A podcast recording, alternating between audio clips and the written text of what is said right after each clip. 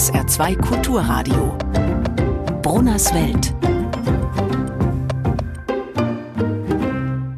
Nicht, dass Sie denken, ich sei besonders schockiert über Donald Trumps letzte Auslassung, über seine Bereitschaft, europäische NATO-Partner zu verteidigen, die nicht mal ihren 2%-Beitrag abdrücken.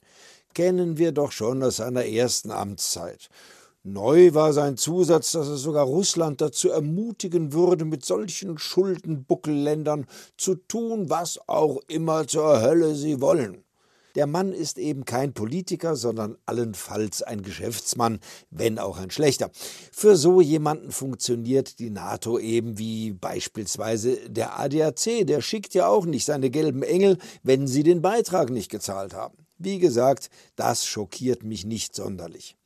Der menschliche Kopf hat halt nur ein begrenztes Platzangebot. Je mehr davon das Mundwerk einnimmt, umso weniger bleibt fürs Hirn. Was mich aber schockiert, sind die daraufhin allenthalben aufploppenden Nuklearfantasien heimischer PolitikerInnen und sonstiger öffentlicher Gestalten. Als sei die Zeit stehen geblieben, versuchen sie uns das alte Atomabo aus dem Kalten Krieg wieder zu verkaufen. Noch dazu mit den gleichen alten Verkaufsargumenten.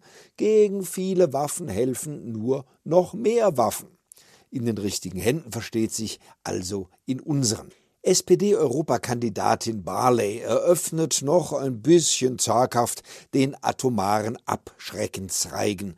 Auf dem Weg zu einer europäischen Armee könnte auch das ein Thema werden. Weil ja nun auch Manfred Weber von der CSU im Juni wieder ein Ticket fürs EU-Parlament kriegen will, greift er flugs nach dem nächstbesten Säbel zum Rasseln und verkündet markig, Europa muss militärisch so stark werden, dass sich keiner mit uns messen will. Das bedeutet, wir brauchen Abschreckung. Zur Abschreckung gehören Nuklearwaffen.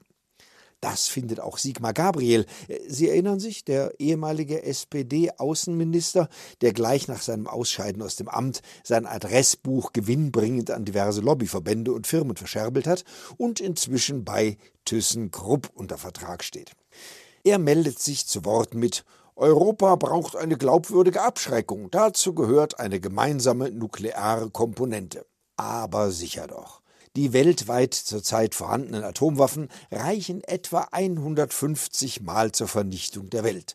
Dagegen hilft am zuverlässigsten die Arbeit an der 151. Vernichtung. Abgesehen davon, wie haben wir uns denn eine gemeinsame nukleare Komponente der EU vorzustellen?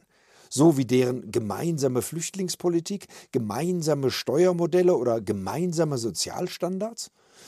Der Politologe Herfried Münkler hat schon Ende des letzten Jahres erklärt, wir brauchen einen gemeinsamen Koffer mit rotem Knopf, der zwischen großen EU-Ländern wandert. Stellt sich bei Ihnen angesichts dieser Vorstellung auch gleich so ein warmes Gefühl von Sicherheit und Geborgenheit ein? Das ist also der Kern der Olafschen Zeitenwende? Meine Nachbarin Barschek wundert dieses Zurück in die Zukunft kein bisschen. Sie hat gerade noch mal das Urteil des Verfassungsgerichts zum NPD-Verbot 2017 in die Finger bekommen. Damals haben die Richter zwar festgestellt, dass die NPD ein rechtsextremer, nationalistischer und völkischer Haufen sei, der einen Umsturz plane, aber es fehle eben, ich zitiere, an konkreten Anhaltspunkten von Gewicht, die es möglich erscheinen lassen, dass dieses Handeln zum Erfolg führt. Dafür haben wir jetzt die AfD. Und egal ob Trump, Atombombenverfechter oder Faschisten, schockierend sind weniger diese traurigen, ewig gestrigen als diejenigen, die sie wählen wollen.